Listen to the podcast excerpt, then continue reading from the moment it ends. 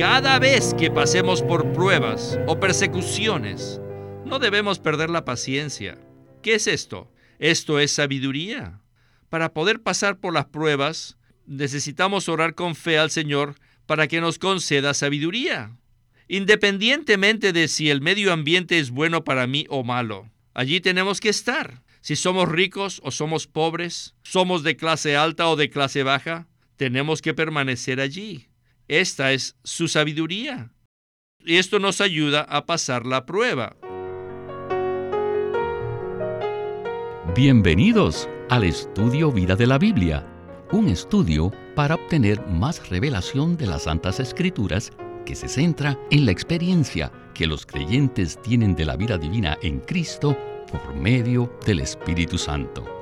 Si desean, pueden escuchar gratuitamente todos los programas radiales del Estudio Vida en nuestra página de internet radiolsm.com. En esta serie de programas del Estudio Vida estamos considerando el libro de Jacobo y en el mensaje de esta ocasión nos vamos a enfocar en los primeros versículos del capítulo 1. Quizás la contribución más importante que la epístola de Jacobo hace al Nuevo Testamento se relaciona con el aspecto de la perfección cristiana práctica. Es posible que algunas personas no comprendan el uso de la palabra perfección en este contexto, pero Jacobo la usa en el versículo 4. Permítame leerles los versículos 2 al 4 para ubicarnos en el contexto apropiado. Allí dice, Hermanos míos, tened por sumo gozo cuando os halléis en diversas pruebas sabiendo que la prueba de vuestra fe produce perseverancia, mas tenga la perseverancia su obra perfecta, para que seáis perfectos y cabales, sin que os falte cosa alguna. Entonces, ¿qué significa que la perseverancia tenga su obra perfecta para que nosotros podamos ser perfectos? Pues bien, obtendremos la respuesta a este interrogante en este mensaje, que se titula las virtudes prácticas de la perfección cristiana. Y en esta oportunidad hemos invitado a Eric Romero para que nos ayude con los comentarios. Eric, muchas gracias por haber aceptado nuestra invitación. Es un gozo participar en este estudio vida de Jacobo. Eric, ¿qué tal si hablamos un poco acerca de la palabra perfección, cuyo equivalente en el idioma griego original es talíos? Estuve consultando el diccionario de palabras bíblicas Vines, el cual define la palabra perfección de la siguiente manera. Dice así, terminado o completo. Significa haber llegado al final. En cuanto a esta definición, ¿podría usted ayudarnos a comprender el uso de esta palabra en su significado apropiado? Todo parece indicar que Jacobo se daba cuenta de que todos nosotros necesitamos pasar por ciertas experiencias de sufrimiento y de prueba en nuestro entorno, a fin de que ciertas cualidades de nuestro carácter puedan ser edificadas. De esa manera podremos llegar a ser lo que Dios desea que seamos, debido a que somos imperfectos y estamos llenos de carencias y defectos. Según Jacobo, al pasar por las diferentes pruebas y sufrimientos, nuestra fe es probada y aprendemos a ser perseverantes durante las pruebas. Esta perseverancia produce una obra en nosotros que nos perfecciona y hace que no estemos carentes en ningún aspecto. Puesto que todos nosotros tenemos carencias en nuestra vida cristiana, Jacobo estaba preocupado por esto. Gracias, Eric. En el mensaje anterior dijimos que según nuestro punto de vista, este libro es muy útil de diferentes maneras. Y una de las maneras es que nos ayuda a ver el contraste sorprendente que existe entre el lenguaje del Antiguo Testamento y el pensamiento del Nuevo Testamento. No cabe duda que el libro de Jacobo está lleno de contrastes, ¿verdad? Claro que sí. En este libro hay varios contrastes. Al leer esta epístola podemos ver que hay muchas referencias a asuntos del Antiguo Testamento. Incluso desde el primer versículo, donde se mencionan las doce tribus que están en la dispersión. Sin embargo, en el Nuevo Testamento, el pueblo de Dios ya no corresponde a las doce tribus. Si leemos con cuidado el Nuevo Testamento, veremos que los creyentes judíos son considerados por Dios como miembros del cuerpo de Cristo y como miembros del nuevo hombre, junto con los gentiles. El Señor Jesús en la cruz abolió todas las diferencias entre los judíos y los gentiles, y produjo de los dos pueblos un solo y nuevo hombre. Es decir, los judíos y los gentiles llegaron a ser una sola entidad corporativa en Cristo. Jacobo parecía tener el concepto de que los creyentes judíos todavía pertenecían a las doce tribus. Humanamente hablando, ellos todavía eran parte de las doce tribus, pero en el sentido divino, ellos ya no pertenecían a las doce tribus, sino que ahora eran creyentes neotestamentarios. Así es, Eric. Dijimos en el mensaje anterior que Pablo en 1 Corintios 10 enumera tres categorías de personas, los judíos, los gentiles y la iglesia. Una vez que alguna persona cree en el Señor Jesús, sin importar si es judío o gentil, esa persona es sacada de la categoría de gentil o judío y entonces es introducida en la iglesia. El punto que deseamos recalcar es que la iglesia se compone de personas con diferentes tipos de trasfondos que han creído en el Señor Jesús para conformar el cuerpo de Cristo, el cual es uno solo y un nuevo hombre. Bien, con esta palabra de introducción ya estamos listos para escuchar a Winnesley en el primer segmento del mensaje. Adelante. Okay, let us come again to James. Muy bien. Regresemos de nuevo al libro de Jacobo. Verse 2 says, Count it all joy. El versículo 2 dice, Hermanos míos, tened por sumo gozo cuando os halléis en diversas pruebas. Esto nos indica que deberíamos tener todas las pruebas por gozo y no solamente algunas pruebas. El versículo 3 continúa diciendo, sabiendo que la prueba de vuestra fe produce perseverancia. ¿Ven? Como creyentes tenemos la fe cristiana, la cual necesita ser probada o examinada. Y esta prueba produce perseverancia. Las pruebas que sufrimos producen perseverancia. La perseverancia es diferente de la paciencia. Muchas veces podemos ser pacientes, pero no tenemos perseverancia. Quizás tengamos paciencia por un día, pero todos sabemos que tal vez al día siguiente, ajá, ustedes ya saben, ya no tengamos más paciencia. Esa es la razón por la que necesitamos una paciencia duradera. No obstante, la perseverancia proviene de la prueba, del examen de nuestra fe. Luego dice en el versículo 4, mas tenga la perseverancia su obra perfecta, para que seáis perfectos y cabales, sin que os falte cosa alguna. Jacobo era muy detallado, era muy descriptivo en cuanto a su punto de vista respecto a la perfección cristiana práctica. Por un lado, esta perfección tiene que ser perfecta en todo. Debe contar con todos los elementos y por el otro, debe ser una unidad completa, una unidad cabal. Bueno, Eric, lo que ha mencionado Witness Lee son unas instrucciones cristianas muy prácticas que nos brindan gran ayuda. Tengo un familiar joven que está casado y que tiene una familia en crecimiento y un trabajo de mucha responsabilidad. En este momento él se encuentra en una etapa de mucho sufrimiento, humanamente hablando, claro. Me ha llamado varias veces para buscar consuelo y pienso que si pudiera, él se iría muy lejos para escapar de la presión. Lo único que he podido decirle es, debes quedarte, porque esta prueba será muy beneficiosa para ti y te va a ayudar. En cierto sentido, lo que quiero decirle es que el beneficio de esa prueba será la perseverancia. La única manera en que la perseverancia puede ser forjada en nuestro ser es mediante las pruebas y el sufrimiento. ¿No es así, Eric? Eso es cierto, Víctor. Y esa es la razón por la que Jacobo habla de tal manera en su epístola.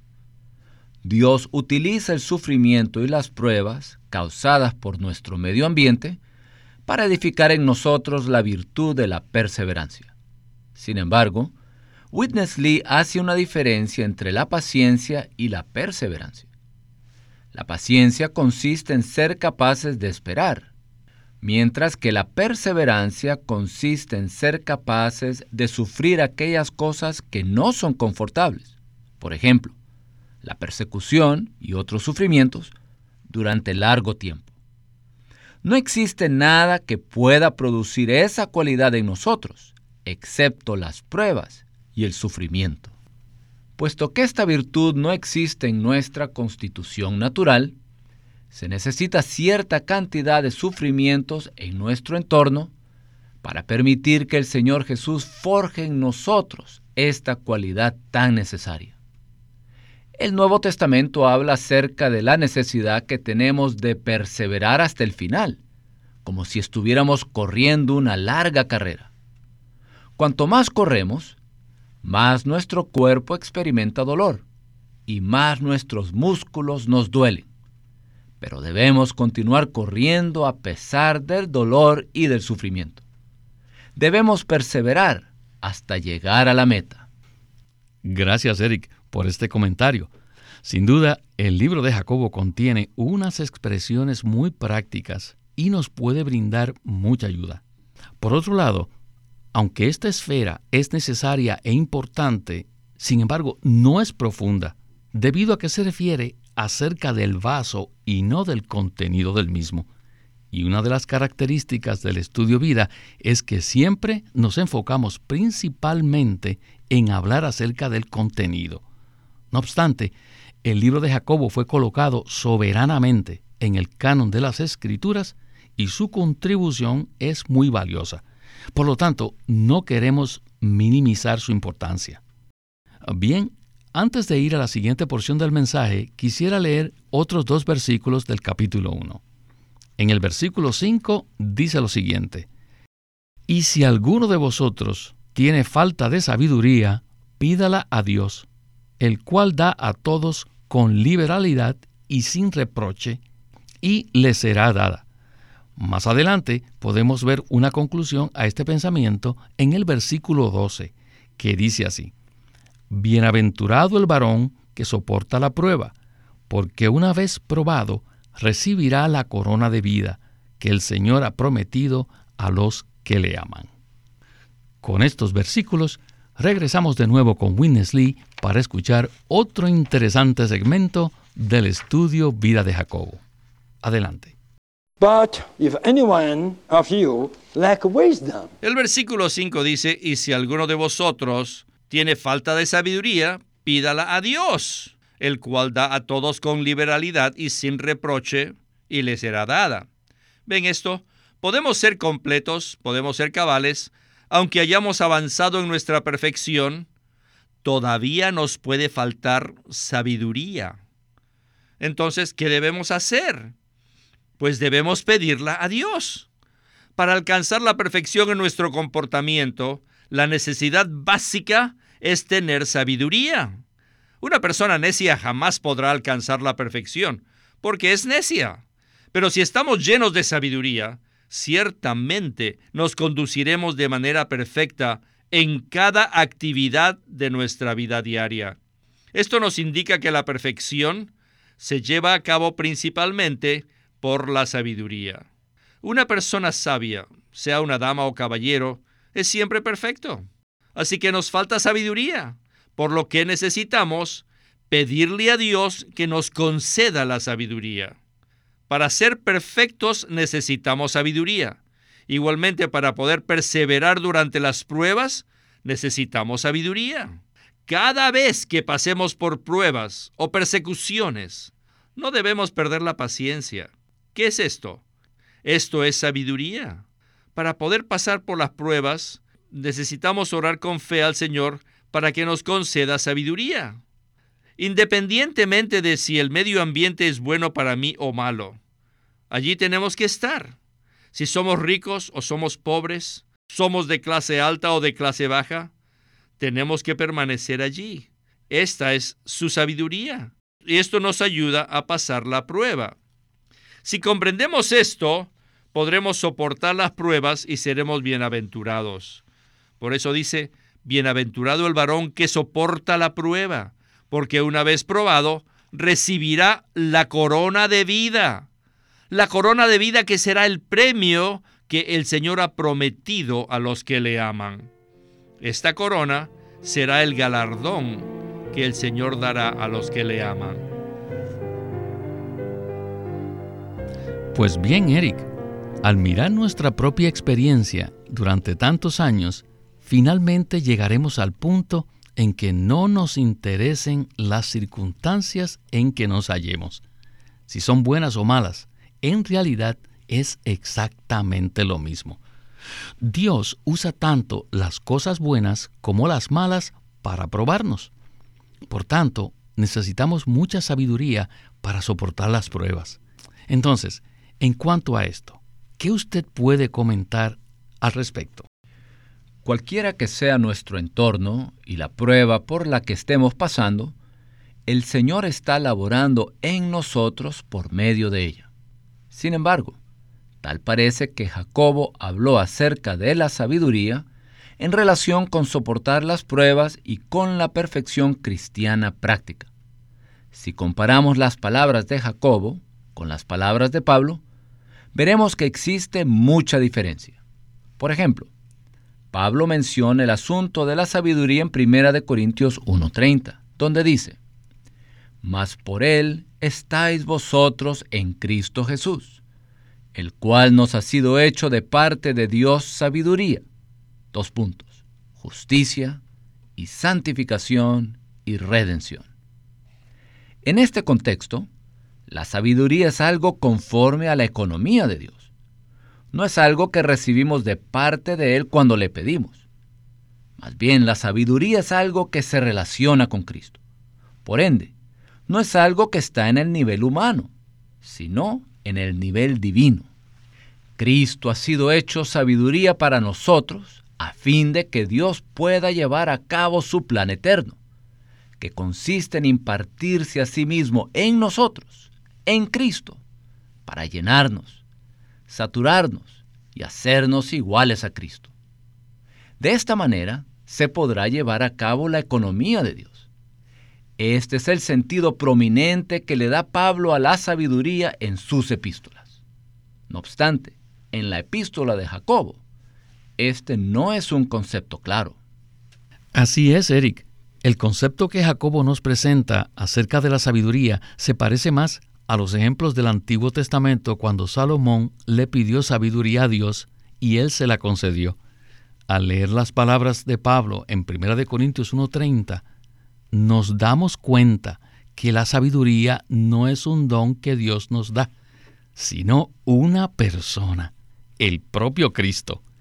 Este es un nivel mucho más elevado de la sabiduría, ¿verdad? Así es, Víctor. Nosotros necesitamos que Cristo sea nuestra justicia para ser justificados por Dios debido a nuestro pasado pecaminoso. Además, necesitamos que Cristo sea nuestra santificación para que podamos estar saturados con la naturaleza santa de Dios.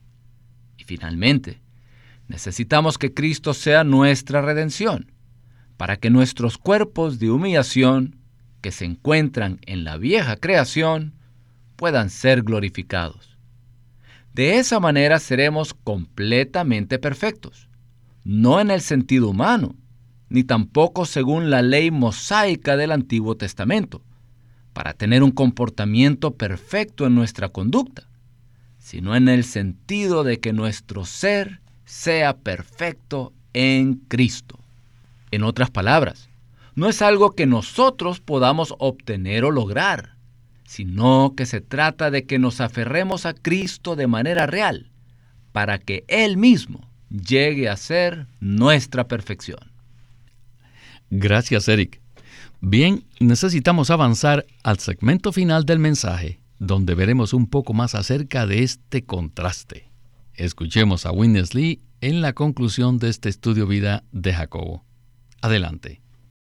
This writer, James, El escritor Jacobo he is a godly man. era un hombre piadoso. He knows God Conocía a Dios and he loves the Lord. y amaba al Señor. And he's a man of wisdom, Y además era un hombre sabio, of prayer, of faith, un hombre de oración, era un hombre de fe. and he is a man who knows the real situation of the human life. un hombre que conocía la verdadera condición de la vida humana. And he's also a man who Y también era un hombre que podía soportar los sufrimientos con gozo y estaba dispuesto a hacerlo. ¿Ustedes pueden creer eso? even such a one ¿Pueden creer que una persona así may lack the clear vision carecía de una visión clara concerning respecto a la economía de Dios? Let me tell you, history. Déjenme decirles, a lo largo de los siglos han habido miles de creyentes igualmente piadosos como Jacobo, pero muchos de ellos estaban carentes de una visión clara respecto a la economía de Dios. Hoy en día existen miles de creyentes en la tierra que tienen la misma condición piadosa de Jacobo. Y es probable que algunos digan, ¿no es esto suficiente? ¿No es suficiente ser como Jacobo? una persona piadosa que conoce todo lo relacionado con Dios?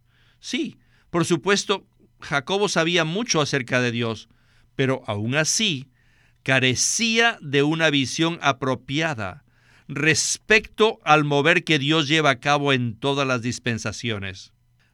Ahora quiero abrirles un poco mi corazón para que conozcan la razón por las que yo amo este libro. Yo amo este libro porque nos muestra que es posible ser personas que conocen a Dios, que le aman y que están llenas de sabiduría y fe y al mismo tiempo carecer de una visión clara de la economía de Dios. Miles de cristianos actualmente dicen que mientras amemos al Señor, todo está bien. Miles de cristianos devotos, piadosos, que aman a Dios, piensan de esta manera. Pero esto nunca podrá satisfacer el deseo de Dios. Tenemos que ser personas piadosas, que conocen a Dios, pero además tenemos que tener una clara visión respecto a la economía de Dios. Solo esto podrá cumplir el deseo del corazón de Dios. Bueno, Eric, sin duda Jacobo era un hombre piadoso, lleno de oración, amaba a Dios y era capaz de soportar las pruebas con gozo. No obstante, carecía de una visión apropiada con respecto a la economía de Dios. Es probable entonces que pensemos que por ser esta clase de hombre, Jacobo podía cumplir el deseo y la meta de Dios. Pero si leemos el resto del Nuevo Testamento, en particular las epístolas de Pablo, nos daremos cuenta que bajo esas condiciones es imposible llegar a esa meta.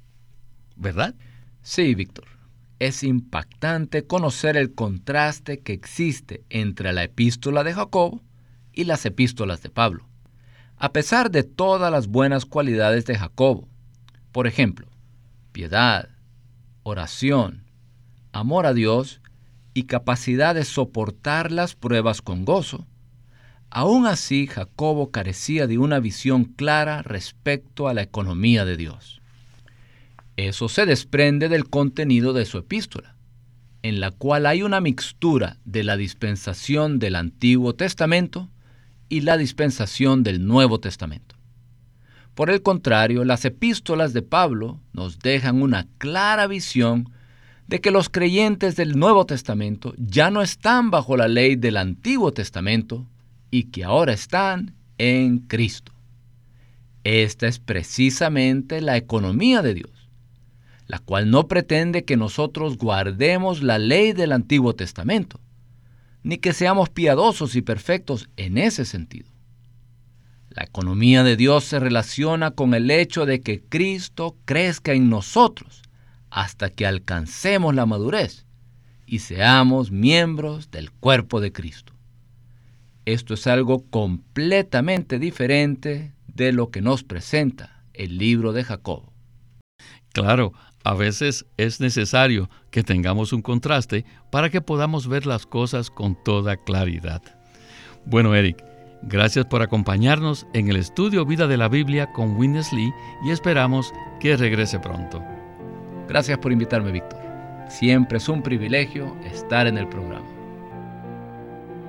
Este es Víctor Molina haciendo la voz de Chris Wilde, Eric Romero la de Bob Dunker y Walter Ortiz la de Winnesley.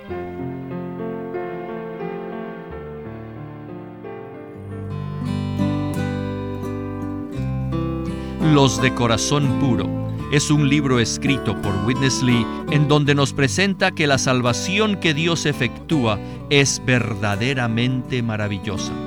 Mateo 5 habla de bienaventurados los de corazón puro porque ellos verán a Dios. Dios no solo desea rescatarnos de la perdición eterna, sino que también desea crecer en nosotros, transformarnos y glorificarnos, de modo que seamos su expresión gloriosa por toda la eternidad. Si hemos de disfrutar plenamente la maravillosa salvación de Dios, debemos ser quebrantados por Dios y pasar por muchas experiencias espirituales, tales como purificar nuestro corazón, confesar nuestros pecados, ser iluminados por Dios, consagrarnos a Él y aprender a servir a Dios conforme a su poder y no según el nuestro. En este libro encontramos conocimiento espiritual y ejemplos prácticos que nos proveen la ayuda necesaria para que disfrutemos las riquezas de la salvación de Dios, a fin de que se cumpla el deseo de su corazón. Los de corazón puro por Witness Lee. Queremos animarlos a que visiten nuestra página de internet libroslsm.com Allí encontrarán los libros impresos del Ministerio de Watchman Nee y Witness Lee, la Santa Biblia versión recobro con sus notas explicativas y también encontrarán folletos, himnos y libros en formato electrónico. Por favor, visiten nuestra página de internet libroslsm.com o llámenos a nuestro teléfono gratuito 1-800-810-1149 1-800-810-1149. Además, si desean, pueden comunicarse con nosotros enviándonos un correo electrónico a estudiovida.lsm.org. Una vez más, estudiovida.lsm.org.